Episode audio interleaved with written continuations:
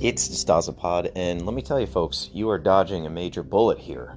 I had originally started recording at least a good 25-minute jag on modern movies, franchises, why they suck, great movies from the 80s and 90s to watch instead, the cinematic problem with being unable to show us anything new, etc., etc., this great diatribe, and it did not record. So, instead of trying to reformulate those thoughts over again, I'm just going to spare you from my old man lashing out on a gurney viewpoint.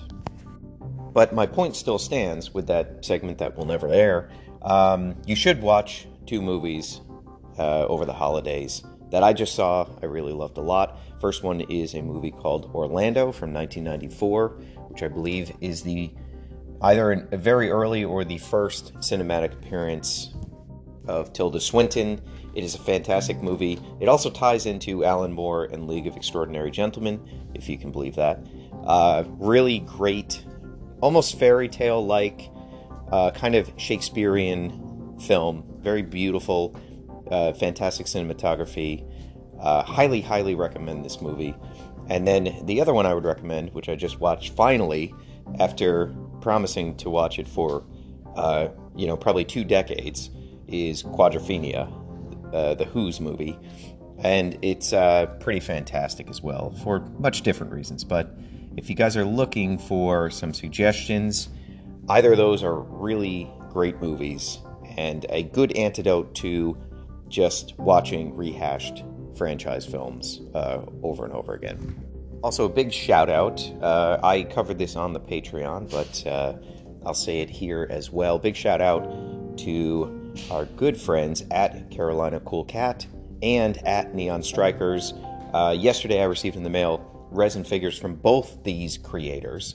I'm lucky enough to call these folks, I'm lucky enough to have them both as patrons, and they are going down the path of toy making. Very slowly and in the correct way. They are starting with doing resin and doing 3D printouts, doing small-scale releases, building a fan base, fine-tuning their aesthetics, and these are phenomenal figures, and we really should applaud these creators. You guys should be following both of them if you're not already. Grant's Anchor Fist is this amazing hunk of plastic, this proper thick boy, looks great next to Knights of the Slice. And then on the other end of the spectrum, you have Richard and Neon Strikers and these beautiful, esoteric, angular, impossible sort of characters. Richard in particular, Neon Strikers, is on Patreon, and if you sign up for their top tiers, you will get one of these figures. And he, both artists fully paint these figures, and both of them get high marks for very clean, beautiful application. With Neon Strikers, as I said, you can sign up for a top tier, and I think it's 2 or 3 months or something like that, you will get a fully painted, beautiful printout of his character. So I want to commend both these people. I can't claim any credit for their success here.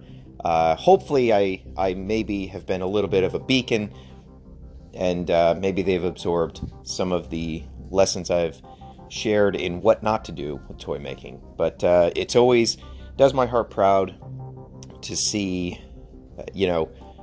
fans take the step into being big time toy makers, and I think both of these guys are going to have a long, illustrious career, and hopefully one day they take the step into real production and make this a reality.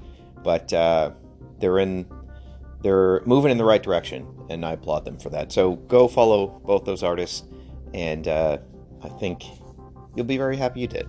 A couple more things to mention here. Patrons, people who have signed up at patreon.com/JesseDeStasio, hopefully you're one of them, got access to a Thanksgiving 3-course meal. And this is a Material Plus set of figures. They feature Cherubium heads, and I was really struggling for a long time to figure out how to do this 3-pack. I knew I wanted to have, I wanted to utilize these material bodies that I had in stock. I wanted to do a fully painted version of the Cherubium heads, and I wanted to like focus on these three characters and make them available together. And I really was struggling with finding a place to put that in the schedule of releases and things like that. And, at the beginning of this week, I just had this flash of inspiration, like, oh, what if this is a three-course meal? We're all thinking about food. We're all heading home for the holidays. We're all going to be, hopefully having a nice turkey day. Let's do that. And it just, that sort of framing for the three-pack kicked it into gear, and I was able to kind of turn it around within 24 hours and present it to patrons. Thank you, everybody who got one. Very strong reaction to it. I don't know if this is going to be available in the store or not.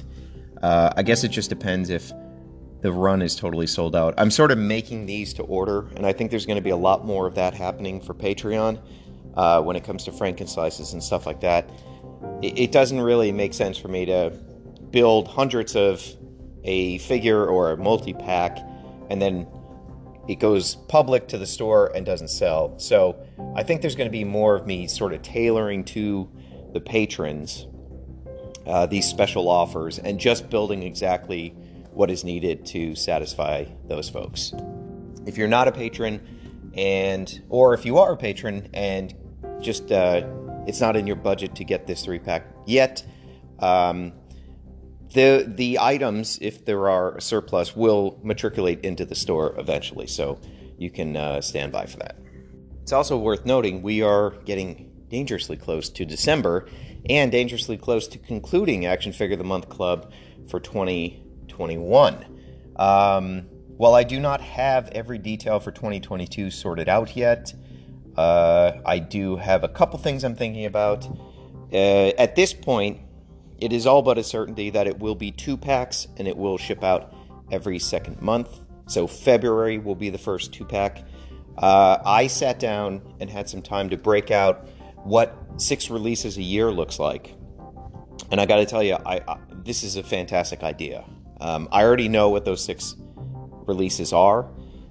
Each pack is thematic, so the two characters have some sort of interaction together. Sometimes it's as adversaries, sometimes not.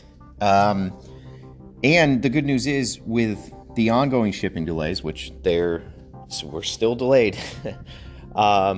this gives me a lot more time to work on the creative side of things, work on the comic books that supplement these releases, work on things like sticker sheets or postcard comics, things like that. So this is how the club needs to evolve in order to survive in, the ongoing global pandemic and shipment delays. But the plus side is you're going to get a wallop of a package when these do ship. And that means I'm sitting on a lot of spare parts that may never work themselves into Frankenslices. So I'm going to supercharge these 2-packs, and you're going to get bonus pieces. You're going to get material for customs. You're going to get just odds and ends that are hanging around. A spare head here, an extra cape here. You're going to sort of be able to get this mailing, and it's going to be more of a kit than it is a single figure. You're going to have a lot of options, a lot of different looks. You can obtain bonus items, and I think that this is the natural path forward. We have smaller, more concentrated, more interesting releases for the club. And, it'll be a much more sort of exclusive sort of engagement, if that makes sense. I'm not going to be doing year-round enrollment. This was a very bizarre year, obviously, for the mass stress and strain that everybody's been under, including in the financial realm. So what I can tell you is that we're going to end the year probably with exactly the same amount of patrons as we started the year with. And the extra work of having constant enrollment and people dropping in and out, if that ends up being a net zero for new patrons, if it didn't make us expand in a dramatic way, then it's really not worth the extra trouble of enrolling people and making sure, you know, new addresses are correct and credit cards go through and things like that. So, you know, I think my focus is shifting to just having a smaller, more dedicated Patreon fan base and not worrying about sort of whipping people up and getting them into the Patreon throughout the year. I think it's much better just to focus on the diehards that are in place already. So for you guys, you got to think about what you want your tier level to be moving into 2022. If you have a monthly sort of payment, if you're not going to do annual, if you prefer monthly, and you're already a patron, you can have that tier grandfathered in. I will keep that going. But I'm probably going to either close off or just unpublish the $30 and $50 tier, and everything will kind of be locked in place moving into January. I, of course, want to encourage people that are in the position to sign up for the full year. Likely not having full year as an option in December. We'll probably only have that January to January. And I will see about having some kind of incentive, you know, some kind of bonus material figure or something like that for people that pay for the entire year. Full year subscriptions, like, really solve a ton of problems for me in terms of the fulfillment schedule and, you know, any number of things. And of course, and as always, final disclaimer, material styles will be involved in both the remainder of Action Figure of the Month 2021 and moving forward into 2022. Now, when you get, say it's February 2022, you're a year-long member, a full-year member of Action Figure of the Month Club, you're going to get this beautiful 2-pack. You're also going to get bonus accessories. You're going to get, you know, printed material. It's going to feel like a really, really great experience. And I'm sort of taking a hit in moving from monthly to every other month because there's this really wonderful sort of marketing explosion, let's say, every month when people get their packages. You get the reviews going up, you get photos being shared, you get builds being made, and that helps keep Knights of the Slice front and center in people's minds. Potentially there's a visibility hit that I will take by moving to every other month, but really, this is about survival of the business in the face of, you know, global supply shortages. So I really can't be too picky about that.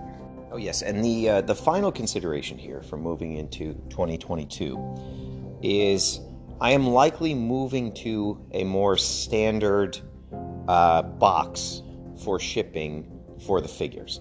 And there's a varied amount of reasons for doing this.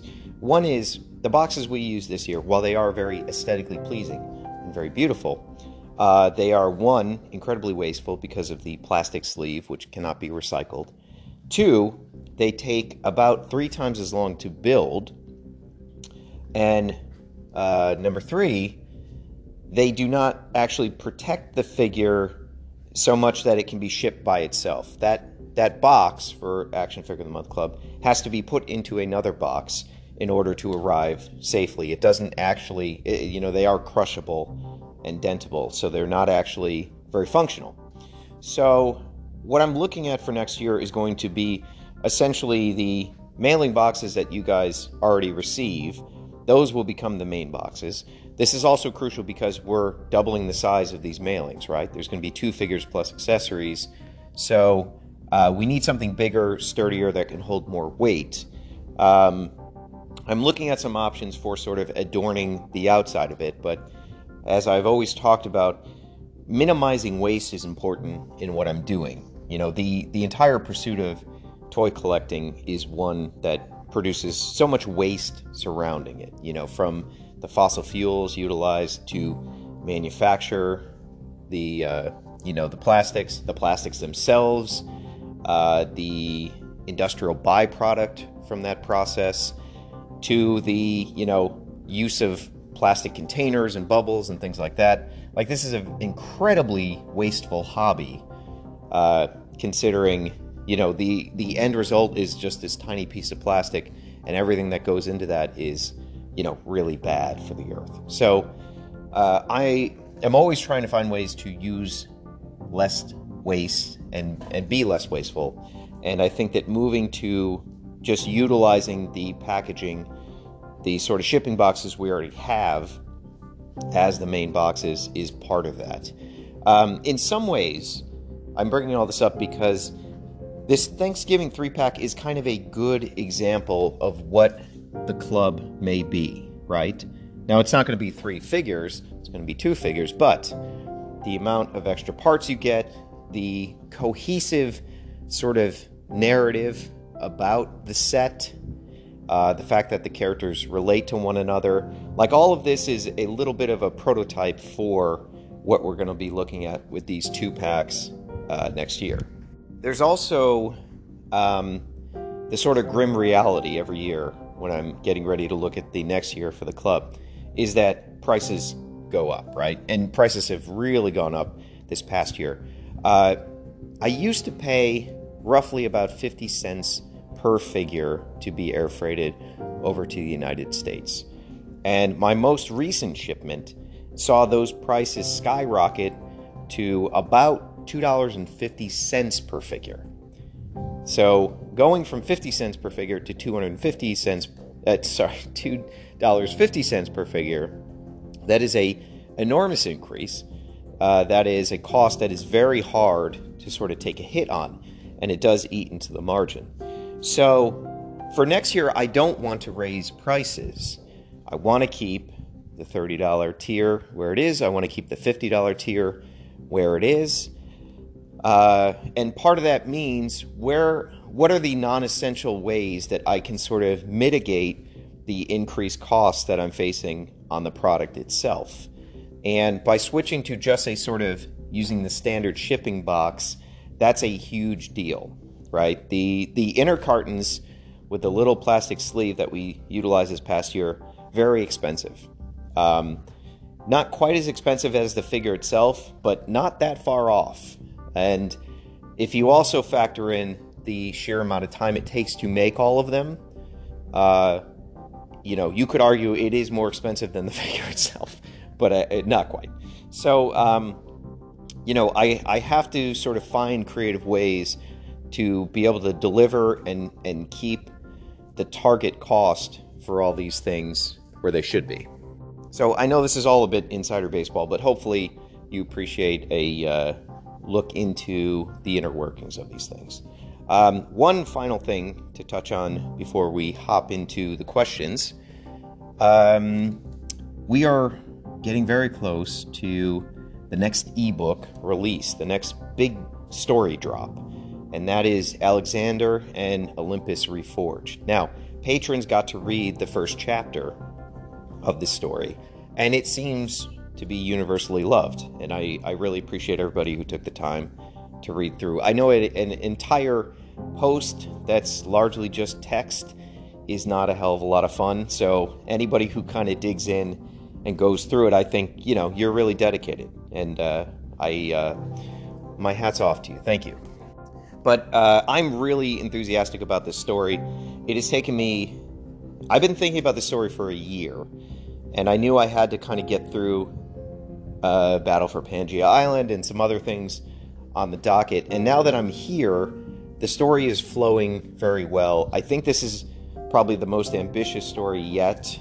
There are huge implications for multiple characters throughout this whole thing. There's going to be a couple questions coming up in the Q&A that reference this first chapter. And I'm genuinely excited about it. And, you know, it can sometimes be months and months before I find my footing with a narrative and before I feel the juice coming off of it. And I'm at that stage right now. And I'm fighting against myself to not just tease out Chapter 2, because I do actually think Chapter 2 gives away way too much of the game. But needless to say, my head is down. I'm working on this. Very excited. There's a lot of great artwork being generated for it. And that's going to be our next big sort of story drop. I guess look for that maybe first week of December. Just depends on when I can kind of cross the T's and dot the I's. But Alexander's coming up soon. It's going to be a wild time.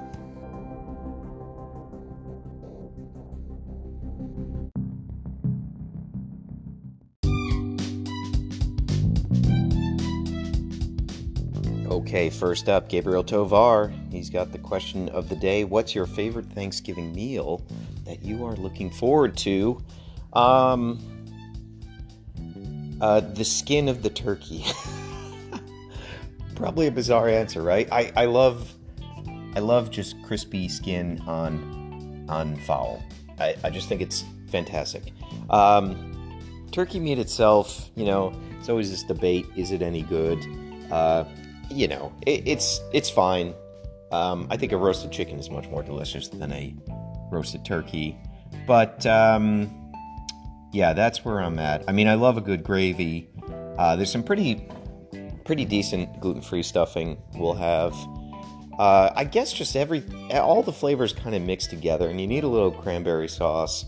You know, you need some mashed potatoes. You need some gravy. You need the whole sort of thing. If you can get all that on one forkful, then I think you're in good shape.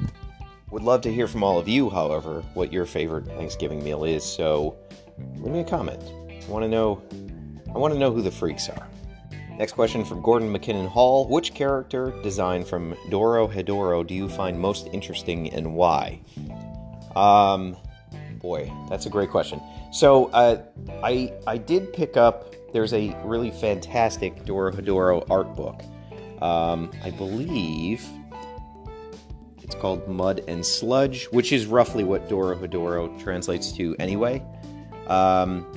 This is a absolutely groundbreaking book. I mean, the amount of mixed media work that goes into the artist's pieces really cannot be believed. You got to pick up this art book. It's one of the best in the game. I do have to go with Kamen, right? The main character for Dorohedoro in terms of best character design, because I had come across an image of him from the manga years ago.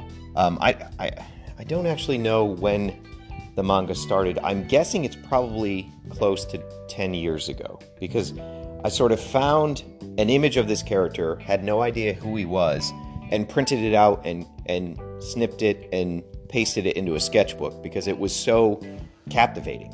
And I couldn't really find any information. I think it was sort of shared from a toy show in Japan or something like that. Like there wasn't a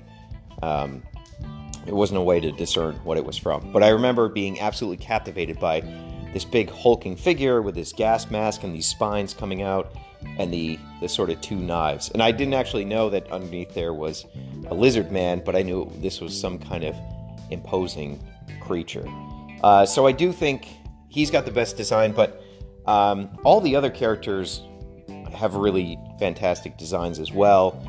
And, I mean, if you haven't seen the Netflix series, you guys should just stop listening to this and go watch it. It's really one of the best contemporary pieces of anime that's been made in a very long time. It is truly fantastic. And I would also say the manga is absolutely worth picking up, as well as this art book. The Netflix series does a really good job, and they are pretty faithful to everything. But the manga does expand a bit on that, so you can sort of gain a little bit more information about the characters and their setting and things from the manga. Next question, a great question from Keith Joy. Do we know what the Trilobite Kingdom and Mars think of Alexander? Are they aware of his presence? Well, without giving too much away here, we're going to have that answered in this upcoming ebook. If you remember, in Turbo Atoll, I want to say issue number 2. Probably should know that.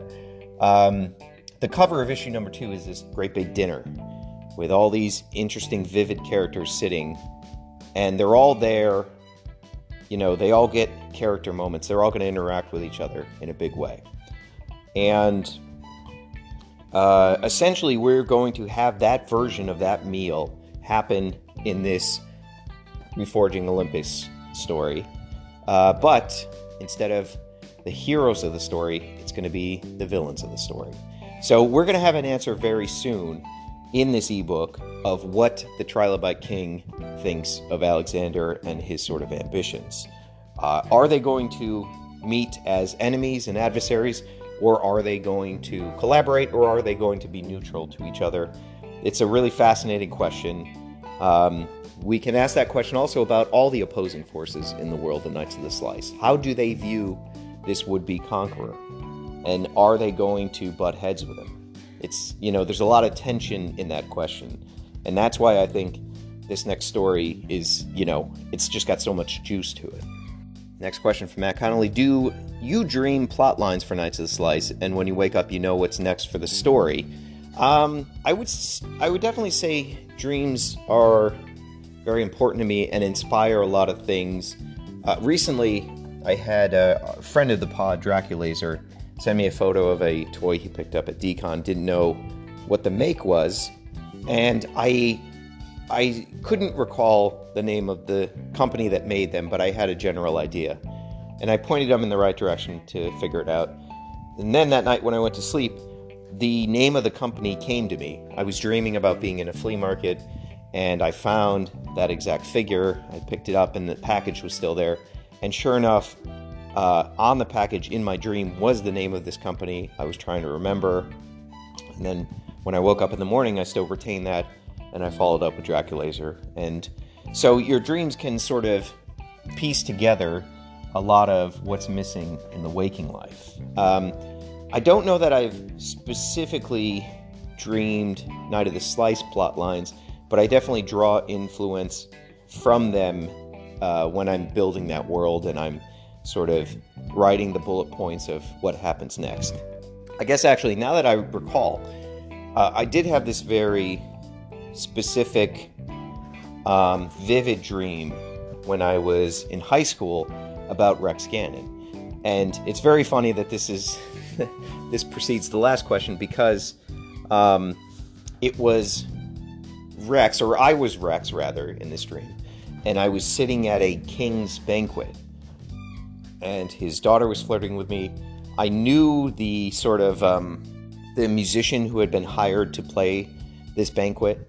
We were sort of friendly, but there was also like a lot of tension in the room. I remember I had a sort of holdout pistol I had hidden under the table. There were people at the table that were sort of adversarial, and you know, that was such a crazy, vivid dream, and it did actually.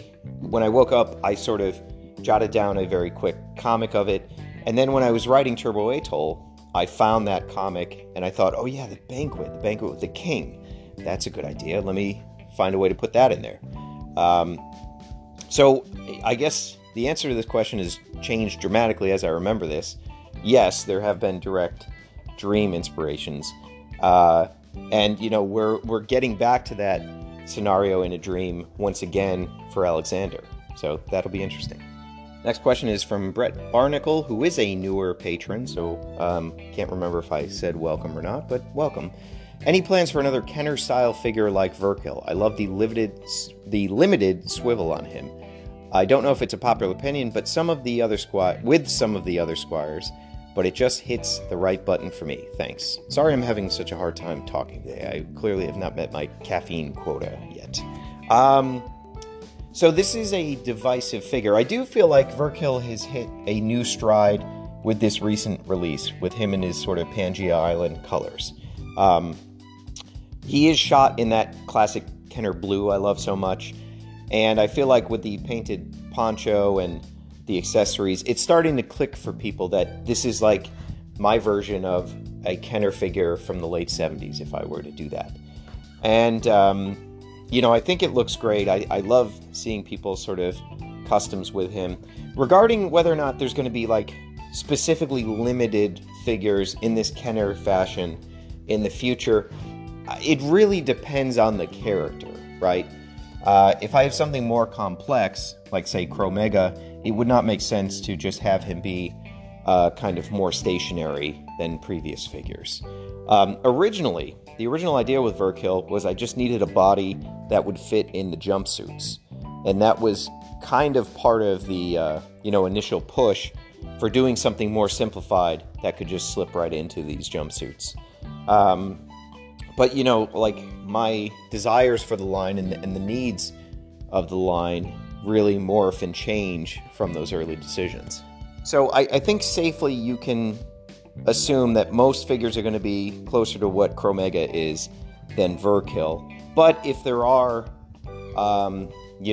specific characters that are skinnier or have less of an opportunity for swivels and articulation, then I'm not shy about making the figure be as structurally sound as it needs to be, even if that sort of sacrifices some of the articulation points. So, hopefully that answers your question.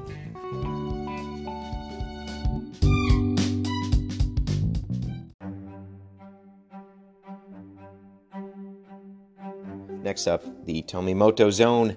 What is your experience with daylight savings time? What is it like living with it and adjusting to it on the mainland? I would say generally it sucks. I would say that the dramatic shortness of the days in these couple months is psychologically very difficult. It is dark around here at about 4 p.m. Now this is only going to last a few weeks, and then we sort of, winter solstice, and then the days slowly, incrementally start getting a little longer. But this first stretch here is really, really tough. And it's also when it starts to get cold, so it's pretty miserable. I do think that the benefit of having more sunlight earlier is kind of outweighed by the safety issue of the majority of people still sort of driving at nighttime, and there being less light out. Pretty easy correlation to draw between more daylight hours and safer sort of traffic conditions. And so I would love to see this sort of abolished and done away with. Not a big fan of that. And shout out to Arizona for holding firm in not adopting this time switch. Next up from Gavin Rader. Naive question, is there any possibility that Glyos factory workers get to bring home figures to their children? I love the idea of little kids in China creating their own stories with characters like Sen, Faden, Kabuto Mushi, etc. So I think the sort of the probable answer is no, for a couple reasons. One, we have very few leaks of Glyos product out into the secondary market. It has happened once or twice, but that gets clamped down on pretty quick. So they are very strict about shredding any unused samples and disposing of them, and not allowing them to sort of reach the black market, which on a top level is sort of the responsibility that we need and want. The other part of this is, I've been fortunate enough to go and visit the factory and the assembly line and the paint line, and it is largely a sort of family operation. There are men that work on the sort of injection molded machines, and their wives work on the paint line. So it's a much different experience than I think we would imagine, when we see like stock footage of factories and these big sort of industrial, airport hangar type buildings with, a lot of sterile,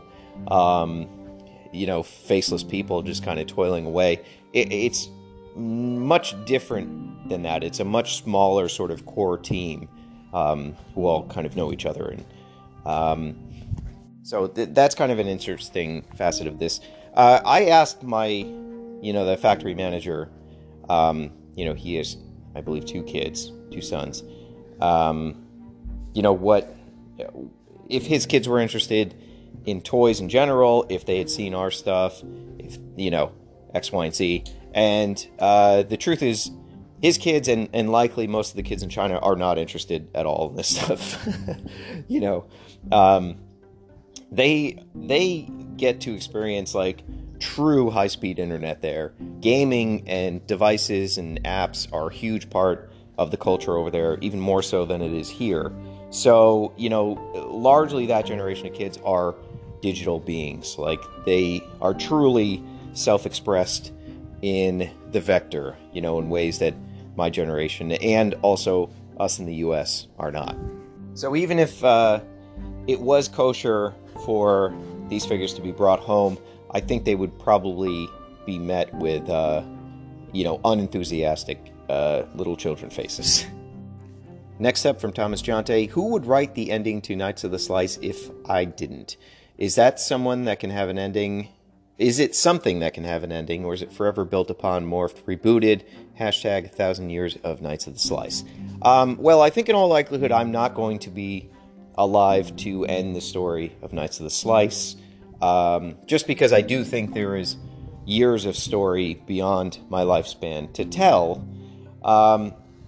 Assuming, you know, I or my estate still control the rights to Knights of the Slice at the tail end of this, and I'm not there to sort of complete it. I do have sort of a broad arc written down that somebody could sort of pick up and kind of,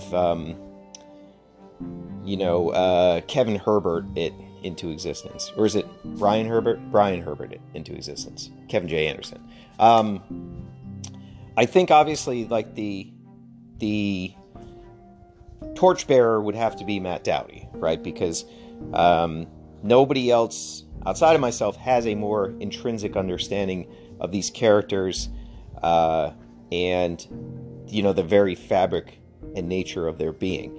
I would love for Dowdy to sort of supplement his storytelling efforts with, you know, key people like Josh Guerra, Bobby Torres, Steve Vera, you know, my closest friends who can kind of provide additional sort of insight or a spirit to the project. But yeah, it would have to be, you know, it would have to be Dowdy. I just, there's nobody else that's dove to the same level with this world. Next question comes from Michael Coppola. Of course, this is another question about Crow. He's become my daily co-pilot as of late, so I've had plenty of time to appreciate and dissect this sculpt. Did Chromega have any iterations we don't know about?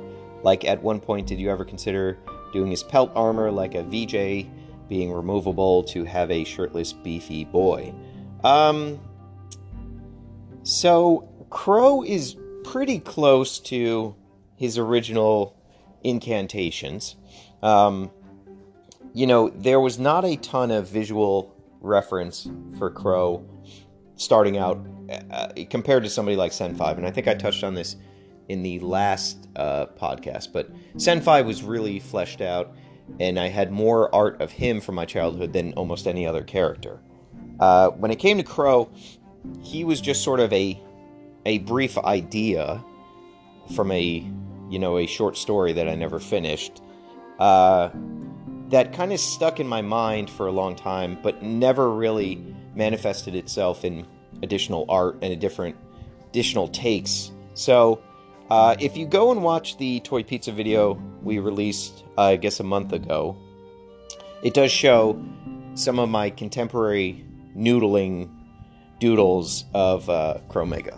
But really, he didn't take shape until Beef Strong came in and really put his thumbprint down on this idea. Once Beef Strong sort of interprets something, it's very hard to see it any differently, because he is such a profound artist with such vision that when he says it is so, it, you know, reality sort of bends around that.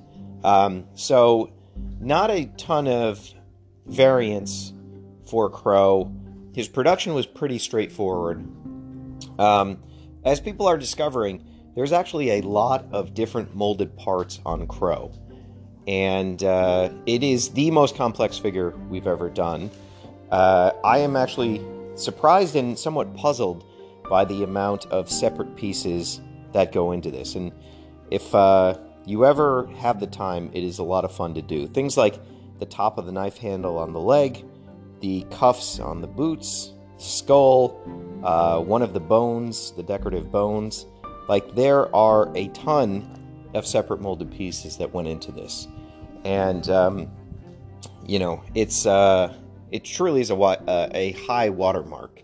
Regarding having the pelt and armor be separate, I never thought to do that. That is actually a really fantastic idea. But I always sort of saw him as a relatively solid figure. I guess if I started over from today, that wouldn't be the worst thing to kind of incorporate into this, right?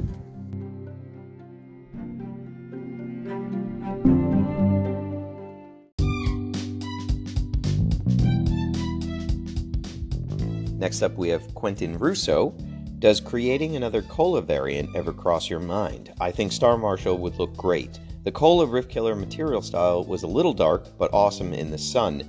I'd settle for the same or anything in between. So the Kola figures that we've done, which also were scented, they smelled like soda, which was a nice little bonus. Those are really very specifically tied to a character and a place in the story and a specific ability. So for me, I have a hard time doing another Kola-style figure just by virtue of it being tied so tightly to this one specific, sort of scene within Knights of the Slice. So honestly, I haven't had the urge to do any more of those. I think that when I do gimmick-style figures, things like scented plastic or, a very heavy concept like a soda-based character, I find that less is more when it comes to those things, because before you know it, I'd be like releasing scented figures every year around the same time frame, as like a regular ongoing thing, and I don't think anyone wants that. Next question from Charles. Does the family of late actor Klaus Kinski know you made him into an action figure? Officially, any resemblance to the likeness of Klaus Kinski or his family is purely coincidental. But I do think you touch on something that we were kind of able to achieve with the Alexander/Lince Runbro head, and that I think we've achieved here with Count Verkhil. A good sort of homage will blend several things together, right? So in the case of the Alexander head, when that figure was released, he evoked a lot of different reactions from a lot of different people. They saw different things in it. Some people thought it was Flash Gordon. Some people thought it was Liquid Snake from Metal Gear. Some people with his color scheme thought he was more like Hulk Hogan. So I think we've been able to kind of replicate that success with Count Verkhil and his aesthetics, because it means a lot of different stuff to different people. Some people look at it and they see very clearly Fade Rautha from Dune. Some people see Rutger Hauer from Blade Runner. Some people see Klaus Kinski. Some people see Sting from Quadrophenia. I think we were really able to kind of narrow it down to an archetype, which we're going to talk about in the next question, with both these characters, and kind of evoke a lot of the same patterns we sort of see when it comes to, actors and facial features and things like that. I also wouldn't be surprised if the look of Roy Batty in Blade Runner was actually inspired by Klaus Kinski. That would not surprise me at all. Our last question of the day is Sean Denny. I'm going to list a few archetypes. I was wondering if you've ever considered doing a Knight of the Slice version of any of them. Some sort of decorated military general, think M. Bison. Some kind of street punk, sneakers, mohawk, etc. Or a creature/being consisting or covered in crystals. Would like to see any of these themes, but I'm not satisfied with my own kitbash attempts, even using parts from other Glyos lines. So you've outlined a couple really cool sort of, archetypes. Yeah, that's a fair word for it. So I'll answer these as honestly as I can. As far as a decorated military general, not exactly. I did design a sort of standard soldier type. And my goal there was to, just have kind of a olive drab sort of an army builder soldier type. And I wanted to have two different torsos. I wanted to have a sort of bare chest torso and then, you know, a armored one. As far as the aesthetics go, it would kind of be like a, you know, I look a lot at Mattel Guts, and this is a sort of revamping of the old classic stationary plastic soldier toy line. Came out in the 80s, I think 84. And I love those figures. I took them everywhere. I would, you know, set them up. I would, like, make a moat with the garden hose and set them up and, you know, have a lot of fun with them. And the designs on those figures are really cool because they are sort of like, they're 80s designs, but they're sort of quasi-futuristic. And so they kind of have, like, bulbous armor, you know, almost a slight biomechanical look and feel to them.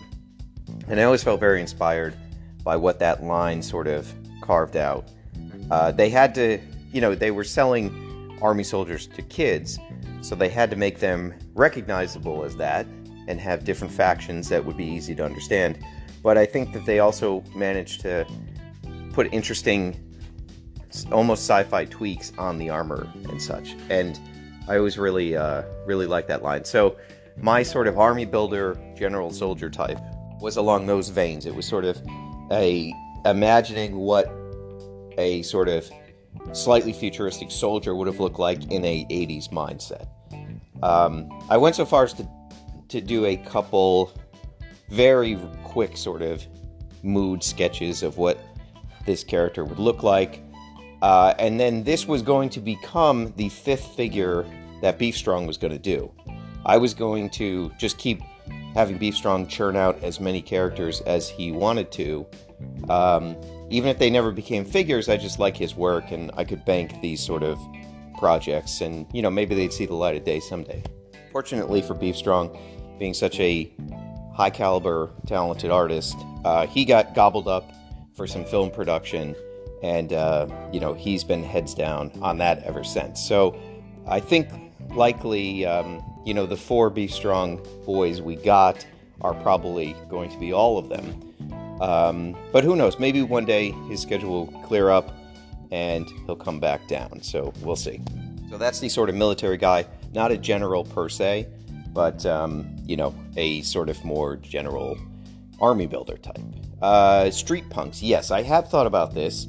I did go so far as to sort of sketch out some things. This would be kind of almost a teenage body to the classic knight, if the classic knight is about 4 inches tall, and that's about the equivalent of 6 feet tall. This would be slightly smaller, slightly skinnier. I kind of imagined it looking like some of the Nintendo Power artwork for the Double Dragon games. Nintendo Power would sort of have their artists do their own takes on the characters that didn't match the manual art. So it was kind of in that vein. You know, it would be a character kind of wearing more pedestrian clothing, which could lend itself well to different builds and stuff like that. But ultimately, just never found a hook that was compelling enough to move into the sculpted stage of a character like that. You know, I would almost always rather do something much more dramatic or grand or weird or, you know, sci-fi related, I guess. What's interesting about this question is the being/creature consisting of or heavily covered in crystals. I do actually have an abandoned storyline that kind of goes down this road. And I don't want to say too much about it, you know, should I ever decide to pick that story back up, which is a distinct possibility. But I did come up with an interesting way that crystals and crystalline characters might sort of exist, and you know, I hope to do something with that story at one point. I think also, like with PJ's work, it's really hard to do something in the faceted crystal world because he's done a phenomenal job at his line. Like, I don't think he gets much better than that. You know, he's a real very good draftsman, and you know, I would have to have an idea that I think was much more compelling than his in order to do a figure in that sort of realm. And, you know, I think that's a very difficult bar to exceed. So that's it. I dust my hands off now, and I will leave this earthly plane of DeStasapod. I hope you guys are all driving to a nice holiday dinner. I hope everybody's having turkey. If you're not in the USA, you can still have turkey. I'm not going to deny you that. But other than that, thank you for the questions. Thank you for the endless support. And the only thing left to say is pizza out.